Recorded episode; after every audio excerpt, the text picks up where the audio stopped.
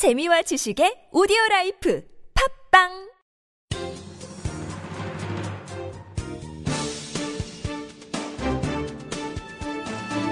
일간 사설 4월 1일 수요일 연합뉴스 사설 공무원 연금 개혁 실무기구 조속 출범을 기대한다.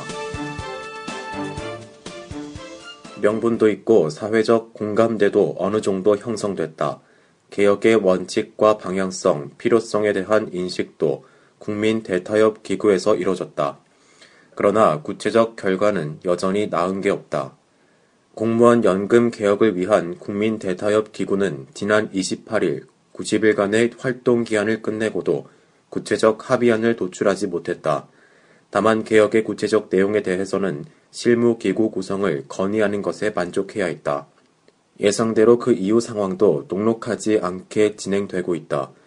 여야 간 협상이 31일 이틀째 이어졌지만 아직 실무기구 구성 합의조차 이뤄지지 못하고 있다.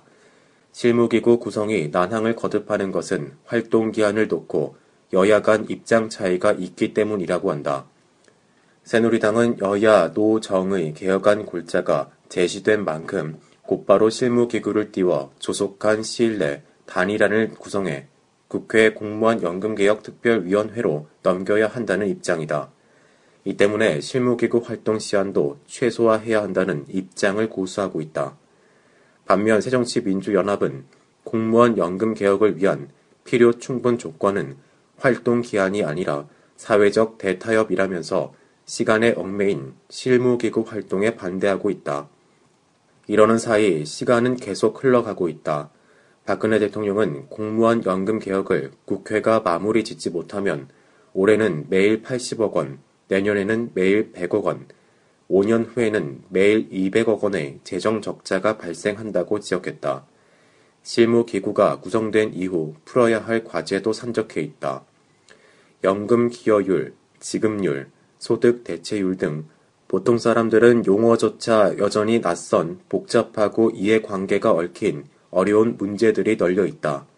지급률 0.01%가 바뀌면 연도별 총 재정 부담은 최대 수천억까지 차이가 생길 수 있다는 분석도 있다. 정말 꼼꼼하게 따져봐야 할 사안이 한두 개가 아니다. 게다가 이미 공무원 연금 개혁이 꼼수로 진행되고 있다는 지적도 나오고 있다. 국민연금과 비교할 때 연금 이중 지급 문제 등 곳곳에서 형평성 문제가 있다는 비판도 여전하다. 이런 상황에서 이미 약속한 5월 2일 데드라인을 지킬 수 있을지 불투명하다는 우려가 적지 않다. 공무원 연금 개혁 시한을 지키겠다고 정치권이 아직 확인하고 있는 점은 그나마 다행이다. 그렇지만 이런 식으로 흘러가면 실무 기구가 구성되더라도 시간에 쫓겨 막판 졸속 검토와 밀실 합의라는 그동안 적잖이 봐왔던 구태가 되풀이될 수 있다. 공무원 연금 개혁은 정략적 판단에 따라 어설픈 주고받기로 해결될 문제는 아니다. 이 문제가 공무원과 그 가족은 물론 일반 국민에 미칠 영향을 감안할 때 정말 심층적인 검토가 필요하다. 동시에 시간은 우리 편이 아니라는 지적도 생각해야 한다. 미래 세대에게 우리 짐을 넘겨주는 우를 범하지 말아야 한다는 데는 이견이 없을 것 같다. 실무기구의 조속한 출범과 활동 착수를 기대하는 것도 이런 이유에서다.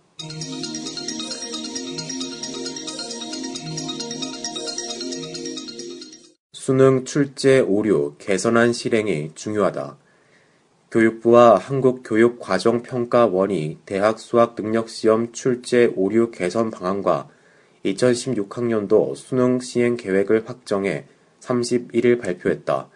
최근 2년 연속 출제 오류 논란을 빚자 그동안의 비판과 지적을 반영한 맞춤형 처방을 내놓은 것이다.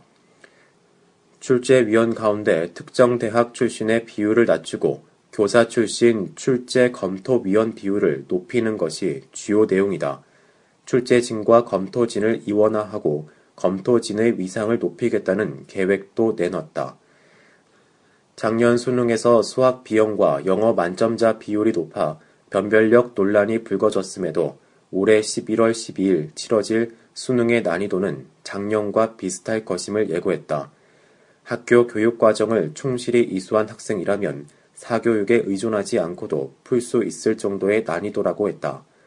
교육부는 지난해 12월 수능 개선위원회를 구성해 내부 논의와 현장 의견 수렴 과정, 공청회 등을 거쳐 확정안을 내놓았다. 발표 내용을 살펴보면 무엇보다 출제 오류 개선을 위해 고민한 흔적이 역력하다. 교수와 교사로 구성된 출제위원 가운데 특정 대학 출신을 2018학년도까지 평균 20% 이하로 낮추겠다고 했다. 출제진의 40.5%인 교사 비율도 영역별로 점차 확대할 계획이다.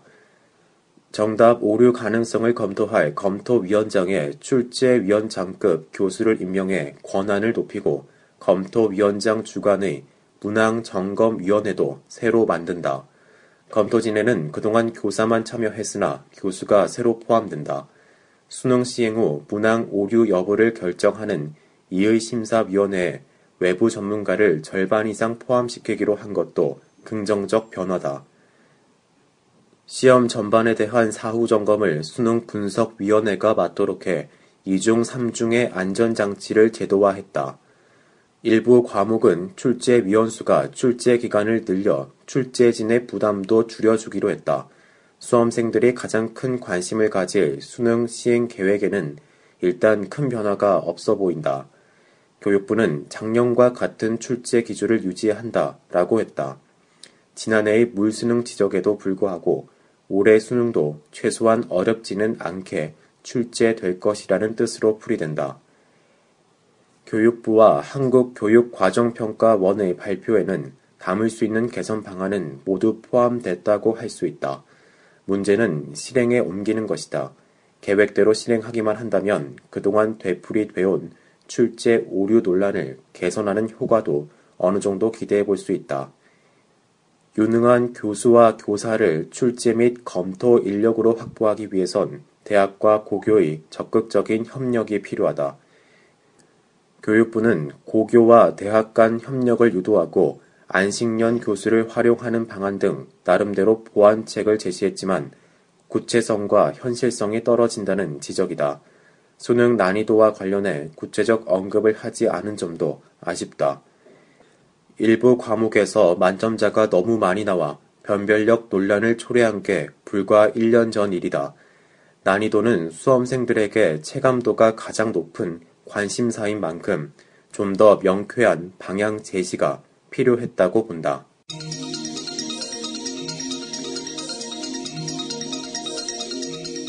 한은 이주열호 1년 독립성 소통 노력 더해야 이주열 한국은행 총재가 취임 1년을 맞았다. 이 총재는 지난해 4월 1일 이례적으로 여야의 축복 속에 임기를 시작했다. 2012년 한은법 개정에 따라 처음 실시된 한은 총재에 대한 국회 인사청문회에서 기획재정위원회는 그 흔한 도덕성 논란이나 정치적 공방 하나 없이 당일 적격 의견에 인사청문 경과 보고서를 채택했다. 35년간 한은에서 근무한 정통, 한은 맨인데다 인품과 도덕성까지 갖추었다는 평가를 받았기 때문이다. 금융시장의 기대도 컸다. 당시 그는 청문회 답변에서 통화 정책 성패의 관건으로 시장과 국민의 신뢰를 꼽았다. 불통 이미지가 강했던 김중수 전 총재와 대비되는 모습이었다. 하지만 취임 1년이 지난 지금 이 총재에 대한 시장의 시선은 사뭇 달라졌다. 한국은행은 지난 1년간 세 차례에 걸쳐 금리를 인하해 사상 처음으로 기준금리 1%대 시대를 열었다. 정부의 노력에도 경기가 살아나지 않고 있고 디플레이션의 위험까지 감지되는 상황에서 중앙은행의 금리 인하는 시의 적절한 조치로 판단된다. 문제는 과정이다. 이 총재는 취임 이후 금리 동결이나 인상 쪽에 무게를 두는 듯 하다가 7월 들어 하방 리스크가 커졌다며 갑자기 인하 깜빡이를 겪고 불과 한 달 만에 실제로 금리를 인하했다. 이달 초 기준 금리를 1.75%로 낮출 때도 시장에서 깜짝 인하라는 평가가 나왔다. 이 총재는 취임 초 금리를 조정할 필요가 있으면 2, 3개월 전 시그널을 줘야 한다고 공언했다. 그러나 실제로는 깜빡이가 오락가락했고 차선 변경의 타이밍을 예측하기 어려웠다. 중앙은행의 독립성에 대한 간섭으로 오해받을 수도 있는 정보 관계자와 정치권의 발언도 한국은행에 대한 시장의 신뢰를 떨어뜨리는 요인으로 작용했다. 이 총재가 정부, 정치권과의 소통에 무게를 두는 바람에 정작 가장 중요한 시장과의 소통에는 실패했다는 평가가 나오는 이유이다. 오죽하면 집권 새누리당의 대표적인 경제통인 유승민 원내대표가 이달 초 한은의 금리 인하 결정 후 정치권에서 금리나 환율에 대해 얘기하는 것은 옳지 않다며 앞서 금리 인하를 압박한 인사들을 겨냥했겠는가. 한국은행의 독립성은 이 총재나 한국은행의 차원을 넘어 국가 안위에 관한 사안이다. 평상시에는 별 문제가 없는 듯 보이지만 IMF 사태 때와 같은 위기 상황에서는 중앙은행의 독립성이 시장 안정에 결정적인 역할을 한다. 평소 한국은행이 정치권의 압박으로 단기적인 대중 처방에 집착한다는 인상을 줄 경우 위기 상황에서 금융시장 안정을 위해 내놓은 수단들이 의심을 받게 된다. 시장의 신뢰를 얻지 못하면 백약이 부요다. 중앙은행의 독립성에 대한 의구심은 이 총재 혼자 해결할 수 있는 문제가 아니다. 정부와 정치권은 국가 백년 대계라는 장기적인 안목에서 한국은행의 독립성을 훼손하는 것으로 비칠 수 있는 발언을 자제해야 한다.